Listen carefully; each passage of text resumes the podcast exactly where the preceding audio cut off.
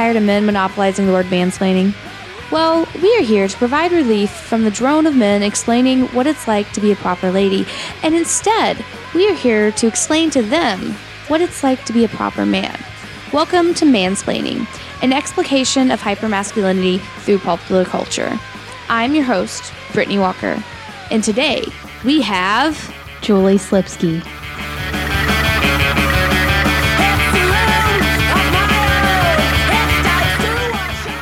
Thank you so much for joining me. Can we start by what's your favorite action film? Like t- My down. favorite action Yeah. film? Uh, probably Van Helsing. Oh, really? Yes. Interesting. Kate Beckinsale is just a total babe, just total BA. Like, ugh. And they just have like such crisp one liners that it just really gets to me.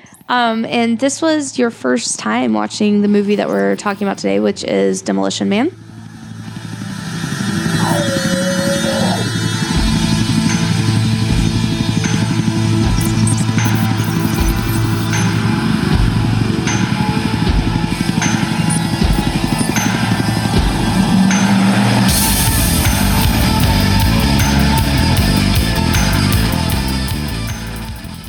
First impressions since you just finished watching. I don't know how to say the word eye roll without. Yeah, know. because like if you did the eye roll, like obviously none of our audience would be able to see it because this is a podcast. Yes. Okay. Um, so Demolition Man uh, came out in 1993. So if you have watched any of our previous, if you have listened to, because we're a podcast and you listen to podcasts, you don't watch them. Fun fact: this is your podcast 101. You listen to them. It came out kind of near um, Terminator 2, and we're going to get to talking about the similarities here because there are a bunch. My favorite fact about this is that it was directed by Marco Brambilla, and he's the same guy that did Kanye West um, Power, uh, the music video for that. So, in addition, Demolition Man, uh, a movie in which loves to say the title over and over again. We actually played a drinking game where we drank every single time um, they said the title. We had to go through two beers. We did have to go through two beers. um, also has uh, made it was very successful, which is really interesting considering it came off of Stallone's uh, big flops, over the top Cobra and Rambo Three. Um, he was getting kind of old at this point. Um, to reference another one of the action movies talked about, he was getting too old for that shit. Get it? I don't think I ever saw that film, but he, Lethal Weapon. No, I've never actually seen any of the weapons. Um, but just to talk about how old Stallone is, he actually looked really fresh faced in this movie, as compared to the Expendables, where he just looks like a rile- like a wrinkled p- like pile of man. Yeah. Um, another fun fact about this movie is that we had to have the subtitles on because we couldn't actually understand what Stallone was saying, which is like pretty on brand for him. Um, Julie, can you go ahead and do your Stallone impression? I don't think that I have one.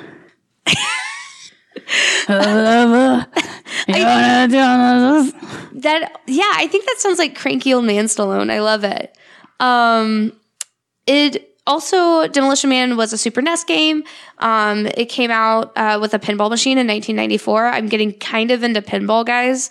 So that it it was one of the reasons why I decided to do this movie is because at our local pinball bar it has um, the pinball machine and one of the things um, that I think is really interesting is how this movie mocks both the present as well as the future. So, do you want to talk a little bit about that, Julie? Um, I was impressed that they have self driving cars in 2032. I'm really excited for that part of the future. Um, they are all battery powered, which, as an environmental science major, it just like makes me cream my pants. Really, Okay. um, you know, just the whole bummer part of it was that like anything good for you, like anything bad for you, was like illegal. So Yeah, Kay and I spoke about that when we were talking um, about another movie about how my mortal fear is that Taco Bell will become just a place where you eat pills and not gross nacho fries. I actually have nightmares sometimes thinking about it. I can definitely see why you'd feel that way. I fell in love with my wife over Taco Bell. So, Oh, please tell that story. um, is it appropriate to say banging? I don't. Yeah, I, I mean, we are we do not broadcast this to children. Okay, that's good. Um, so we had just finished banging, and it was like ten o'clock at night. And we, Were you like a Tinder date? um, well, we met on OK Cupid, and we were both very cautious lesbians, so we were not ready to like what do they call it? U-hauling. Oh yeah. 'Cause I think there's a very big stereotype that lesbians just like collectively gather their lives and just, you know, go for it. Um, we were very cautious about falling in love. So I think we, it was like nine o'clock, 10 o'clock at night. We had plans to go to Oodles and uh, we get there and they are closed. And I was just, we were in the car and I was like, how do you feel about Taco Bell? And she was just like, I really like that. So we fell in love over a Crunchwrap. Oh, that's the most romantic story I've ever heard. I would not be opposed to be, you know, getting married in a Taco Bell. oh my god. So, Who would you have marry you? I mean, if Ellen was free, that'd be game, you know? Yeah, that'd be super gay. Like that's the gayest thing I've ever heard. Mm-hmm. Is like Ellen marrying two ladies in a Taco Bell, and then and would you have? Okay, let's workshop this because I like this idea. Let's talk about your wedding cake. Yeah. I would say like the seven layer like crunch wraps, Okay. like a cake form, and then you would cut in to it and smush it in her face. I like the idea, but I feel like the crunch part of the crunch wrap would, you know, injure someone, Like practically, like cut you. yeah. I've cut the roof of my mouth on a crunch wrap. It's just, you know, practically it's not a good idea, but I love the idea of it.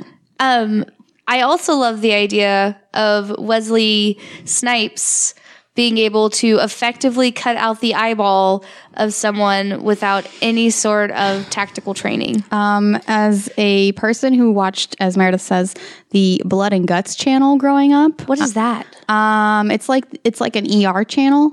So like my mom is a nurse and she was an ER nurse for a long time. So while we were eating our spaghetti, we would watch I guess it's stories of the of the ER. Huh. So it's like people coming in for trauma. Like a dude with like a pipe stuck through his belly, like blood and guts everywhere. And I'm just like I guess my mom's proudest moment when my sister and I were young, we were like, "Oh man, he's gonna, they're gonna have to put a thing in his his his to make his lungs inflate. Like, yeah, he's gonna get what is it, incubus? I don't know. I'm not. I don't know. I'm, not just rolling with it. I like this story. Keep going. Um, what were we talking about? Blood. Oh yeah. So like, I mean, I'm no no optician, but like, th- there's a lot of muscles going on there, and you know, I've not to be gross, but I've cut out the eyes on some fish when I went fishing just to see what it looked like, and it's Wait, hold on. is this too much? no. I wanted to see if eyeballs were an effective bait. Um, what do they call it when you ruin a plot? Hang on. Okay, so let's imagine this scenario. You're sitting at the side of a river. No, I'm on a pier on the ocean. You're on a pier on an ocean. Correct. Okay, cool, cool. You just caught a fish. Is this a big fish or small fish? Um, I mean, about the size of a football, I guess. A It's football Not, fish. yeah, Um, my father and likes. you take your pocket knife. no, it's it's an actual filleting knife. Um, my father likes to saltwater fish. He loves catching sharks. So, um, I think I was maybe 13 at the time. So he, I would have to cut up this fish so he could use it as bait to catch sharks. Um, I'm This also is so interesting. An entirely different world than Missouri. my father says I'm a filleting prodigy. So I don't want to scare you with how awesome I am. Oh no, I'm doing a podcast with a psycho. And a good and a good a good psycho, like I don't know, like Dexter. I don't know. I don't know how to even make this transition. So we're just gonna go right into it. Does that sound good? I'm fine with that. Okay, beautiful. So one of the things that I found was really interesting, um, that kind of paralleled to um, RoboCop and to Terminator Two, is in the early '90s slash late '80s there was this huge anxiety about technology and where technology was going to go, um, and you can see those threads within this movie as well. Do you have anything to say about that, Julie? About technology, and how it's shown within the movie? I mean, it seems to be utilized in the fashion that we utilize it today, like how they present the future.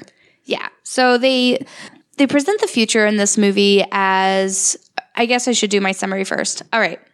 So we have St- Sylvester Stallone, and his name is, they say it like a billion times John, Spartan John Spartan. or Sparta. Is it Sparta? John's, I don't know. I think it's no Spartan. one like- fact, no one fact checks podcast. I want to say it's Spartan because it's trying to be like he's a Spartan soldier, like he's hardcore. So we have John Spartan and we have Wesley Snipes as Phoenix. Um, and they're both pretty bad at what they do. Well, actually, Wesley Snipes is really good at what he does. He does. He just gets caught up in the moment. Yeah. And they freeze them both um, for jail time because in 1996, we actually just started freezing people. And then they come back and Wesley Snipes is unthawed to like kill the head of this. They call them scraps. Yeah. The people who enjoy everything that's bad for you. Yeah. So they didn't want to give up alcohol, you know, meat, all that good stuff. they eat rat burgers. Yep. Uh, they um, trade fluids, I imagine. Yes. Um, also, you're not allowed to have sex in the future, so deal with that. Yeah. And in 2032, you're no longer allowed to have sex. There's this really awkward scene where Sandra Bullock and Sylvester Stallone, and like, Sandra Bullock is like so much like me at this point because she's like awkwardly being like, uh, I was wondering if maybe, I don't know, like, do you want to do it? Like, that's definitely like my proposal every time. And like, I'm a 16 year old and don't know how to communicate. She then like lays, like, not lays down, but like sits down and puts this like technological thing on. Um, It's like a VR headset without Yes. the part with the VR. yeah, and they have mind sex, um, which seems pretty boring to me. But Sylvester Stallone seemed like kind of into it. He was optimistic that it would be nice. Yes, basically, Sylvester Stallone comes back and kicks ass, and everyone lives happily ever after at the end. That's that seems to sum it up. Yep. Yeah. Yep. So a little bit about the new world um, in which they mock. Pizza Hut is a fine dining establishment. I mean, I already considered it a fine dining establishment, so Did your Pizza Hut, did your local Pizza Hut have like a karaoke night? I never actually stepped foot in a Pizza Hut. I've never been willing to actually go to the restaurant. Really? I've always just like, I want stuffed crust and I want it now. I'm not about to like put on real pants to go to a restaurant. Um, so I grew up in Saxton, Missouri, and I, I heard I was listening to some other podcasts. yeah, and there Pizza Hut was like a big deal, and they had karaoke nights, and they had like a plaything for kids. Oh, Yeah. Well, that's fancy. I know, and it was similar to that regard um, here, except you didn't drink champagne and you wore very fabulous dresses. The future is has nothing fun about it, and I think this could possibly commentary on Bill Clinton at the time when they were kind of doing these like safety restrictions and like they were going to this thing where it's like oh the new generations are full of softies who like you know the same kind of rhetoric that's happening now. Um, so kind of mocking that. Um, another thing that is very similar to our other movies is how really gay a lot of the fighting scenes are. And I have a specific quote um, from a book called Millennial Masculinity Men in Contemporary American Cinema. And it was describing that last scene, which has a lot of phallic imagery, like the spear that he like wants to protrude into the body of Sylvester Stallone, and like how he basically um, him by like cutting off his head and whatnot.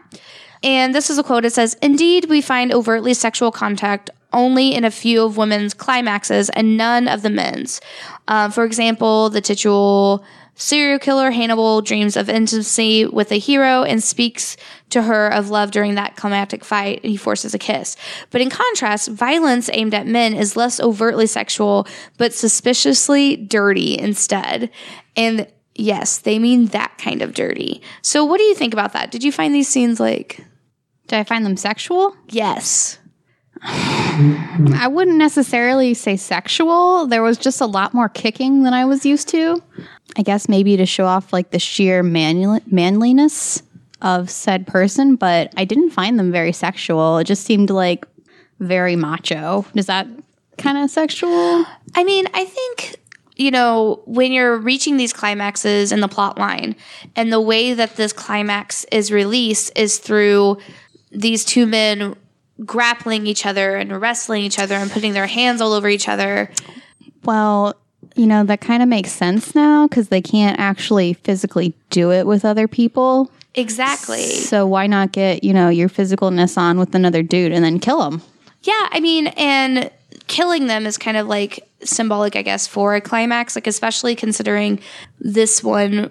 Um, this guy in this book makes the argument that him cutting off his head is kind of castorizing him in like the only way that he can um, for TV, um, which I really, really like that. This portion is kind of revealing this new age of masculinity where it's less like very macho Rambo esque and more of like a sensitive man, mm-hmm. um, and showing those complexities. And they even like say it pretty overtly when it said, um, this is how insecure homosexual, uh, heterosexual males used to bond when they were like cussing at each other and stuff. And in addition, Sandra Bullock goes, I took you as a He Man type, but now I see that you are, you know, a gunslinger who just is really hesitant to pull out his gun, you know, mm-hmm. and showing like how we view these like hyper masculine males in movies and how much more complex that was getting than just like brutal violence killing machine. Um, yeah. Another thing, um, can we talk a little bit about uh, the word barbaric and how it is used in this movie? I would love to. Um, it just kind of seems like they brought their own little pocket sized thesaurus and looked up each word because it didn't seem like they were using the same word in every other sentence, which I really did appreciate. Right. So everyone from like the past was kind of seen as like barbaric and like cavemen and Neanderthals, all of which were words that were used um, because they always like took to this violence mm-hmm. as like a solution for things. What I thought was interesting is like Stallone in this movie, he seemed more it, intelligent. Yeah. And, you know, compared to his other movies. Yeah yeah, he definitely seemed more intelligent compared to the other movies. And also, the whole movie, the premise is that he is from the past and he is out of place. And the same is true for like the actual movie. Like it's very meta for that, right? Mm-hmm. So like as I said, he came off of over the top Cobra and Rambo, right? Which had these like old school views of masculinity where it's like you are tough, you're hyper masculine, etc., right? Mm-hmm. And because this rhetoric was shifting at this time, those movies were bombing because that's not what they wanted to see for masculinity. What they wanted to see is they wanted to see like the husband who saved his wife, like in Die Hard.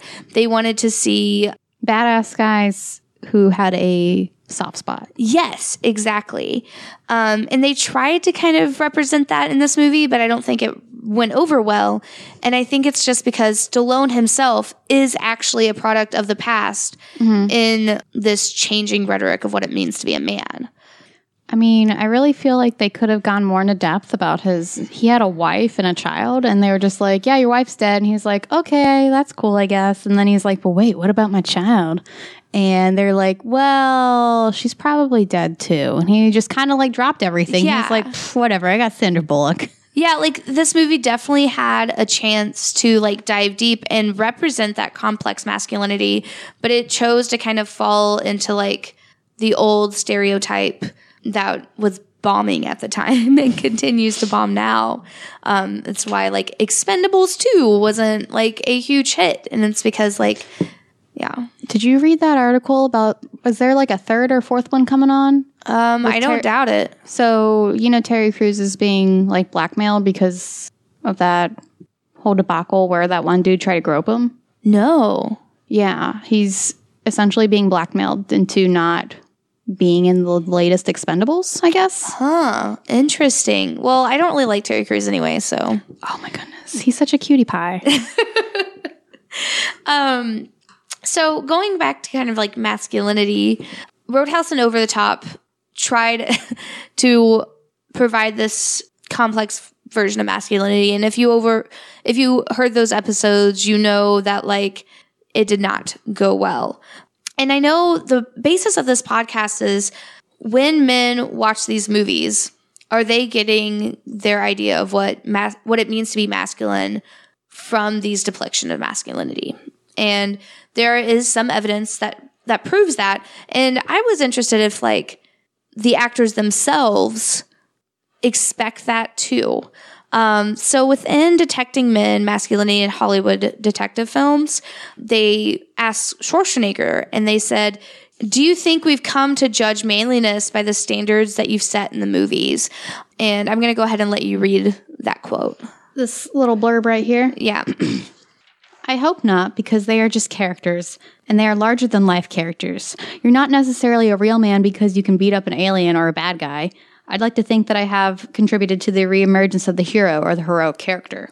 But it takes more than just being overly masculine. A real man is someone who cares for his family and provides for them, shows love for his wife and kids, and someone who tries to make the world a better place to live. I also feel that way because uh, I am a real man.